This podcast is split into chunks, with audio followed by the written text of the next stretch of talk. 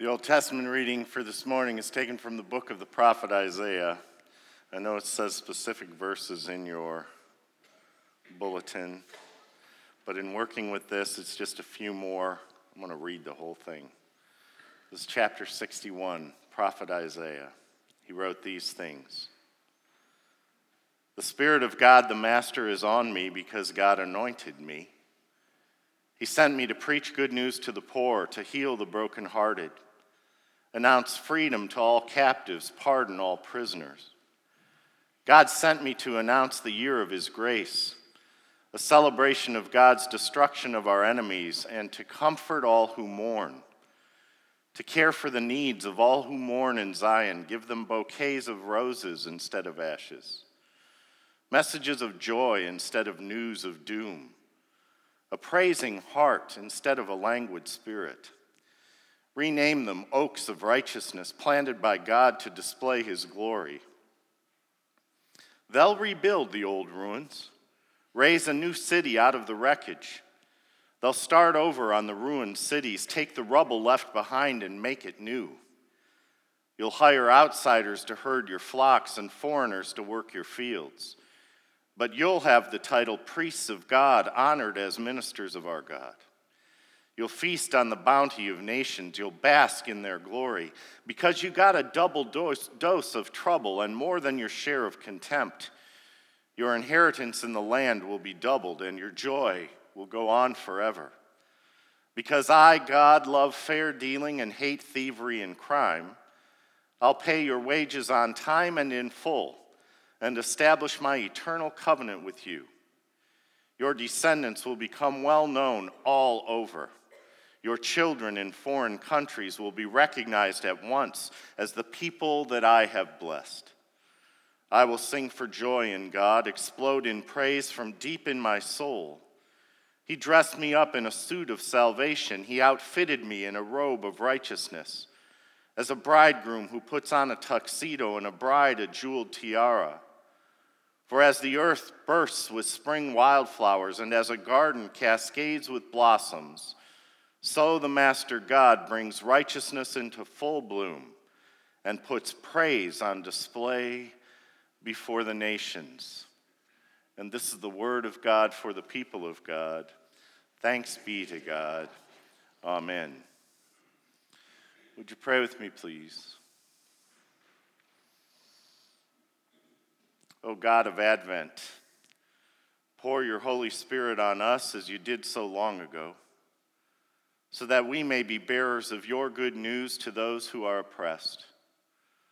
Anoint us with your spirit of hope, so that we may heal the brokenhearted. Make this be the day where your glory is shown all around. Open our ears, our hearts, and minds to your word for us this day. Amen. In Tennessee Williams' play, Sweet Bird of Youth, the heckler says to Miss Lucy, I believe that the silence of God, the absolute speechlessness of God, is a long, long, and awful thing. The late Carlyle Marney retired from his church in Charlotte, North Carolina, and went to Wolf Pen Mountain. There he waited for God to say something. He confessed that he had figured if he could get some time completely away from his preaching, his church work, and his worldly obligations, that God would just really jabber away. And after five years of waiting, hiking, hoeing, splitting wood, sleeping, praying, studying, he finally reasoned that God had had ample time. But the inscrutable silence simply pushed him back on his own resources, memories, and ideals that he already had. And with great certainty, he said, It's as if God has said all God intends to say. Sometimes the speechlessness of God can be a long and awful thing. And this silence often creates much doubt in communities about whether God has any coming salvation or not. The historical backdrop for this text from Isaiah is similar. I think it helps us to understand the incredible amount of hope embodied in this promise from Isaiah that God will finally break God's silence, dress up God's people, and indeed give them some place to go.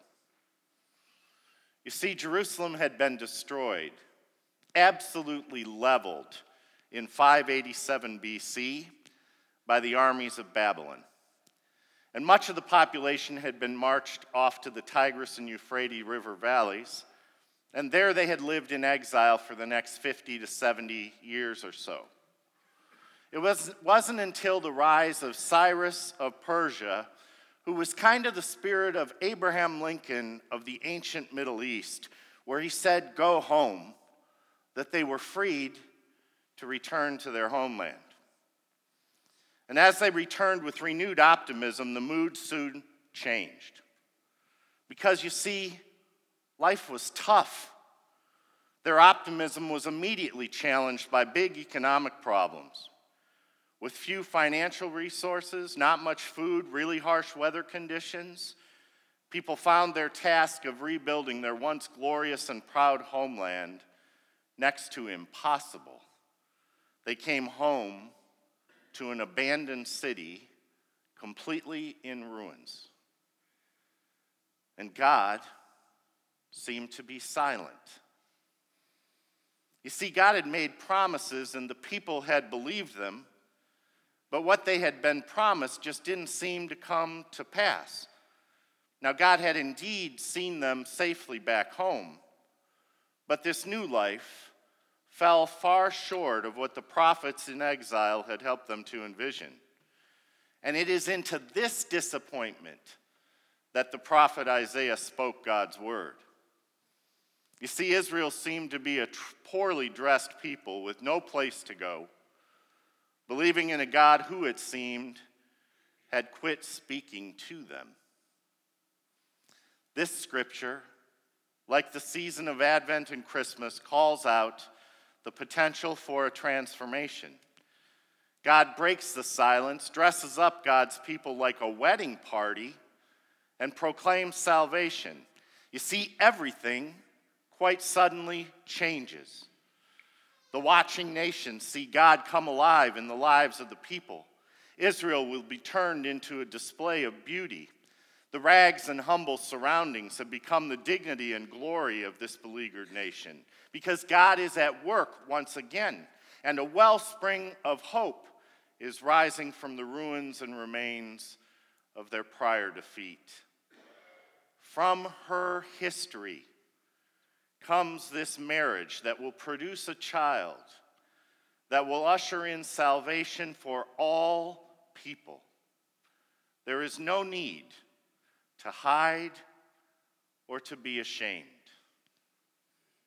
So hear this this morning. We have been clothed. We have been made beautiful. I really think there are few sentiments sadder than all dressed up and no place to go. The rest of the world can see our Christmas lights, our candles, our beautiful music, presents.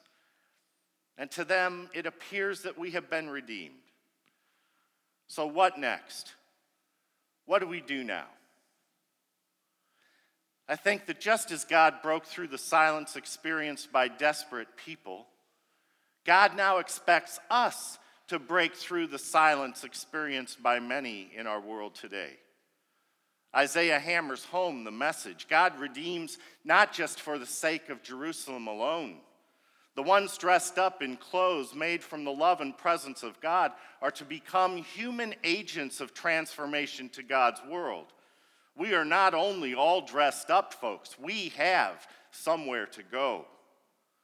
We are not to stand quietly in the walls of the church singing Silent Night like it holds some distant, glorious memory for us, while our friends die of cancer and the world continues to struggle under the weight of hunger and war. We are called now more than ever to break our silence so all may be met in the great tragedies of life with words and a spirit of hope. We need to break the silence and indifference of our privileged positions to help others to recover from the pain and suffering of their past. And we need to be ever mindful of our own attitudes in the process. So, the word for today is joy. Three women arrived at the pearly gates at the very same time. And St. Peter came, but said he had some pressing business, and would they please wait? So he was gone for quite a long time, but he finally came back and called one of the women and asked her if she had minded waiting. Oh, no, she said. I've looked forward to this for quite a long time. I love God. I can't wait to meet Jesus. I don't mind at all. Well, St. Peter said, Well, I have one more question. How do you spell God? And she said, Well, capital G O D. And St. Peter said, Go right on in. So he went out and got one of the other women and told her to come on inside. And he said, Did you mind waiting? And she said, Oh, no. I've been a Christian for 50 years. I'll spend eternity here. I don't mind at all. So St. Peter said, Okay, well, just one more thing. How do you spell God? She said, G O D. Oh, no, I mean capital G. And St. Peter said, Oh, that's good, and sent her on into heaven. And he went back out and invited the third woman in and asked her if she minded waiting. She said, Well, yes, I did. I've had to stand in line all of my life at the supermarket, when I went to school, when I registered my children for school, when I went to the movies, everywhere. And I really resent having to wait in line for heaven. So St. Peter said, Well, it's all right for you to feel that way. It won't be held against you, but there's just one more question How do you spell Czechoslovakia?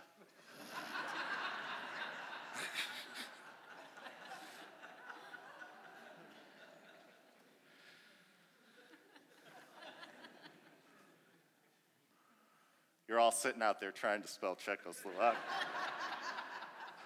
I'll wait.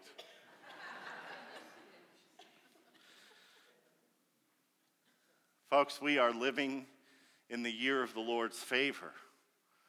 We're living in the light of the Star of Bethlehem. And even in our waiting, our hearts should swell with joy, for Christ is born. We stand dressed in God's salvation and righteousness. God, Christ is born. The party has already begun. We've been clothed, protected, and made beautiful. We've been set free and forgiven. We have been dressed up. Please let us never, ever forget that we also have somewhere to go. Amen.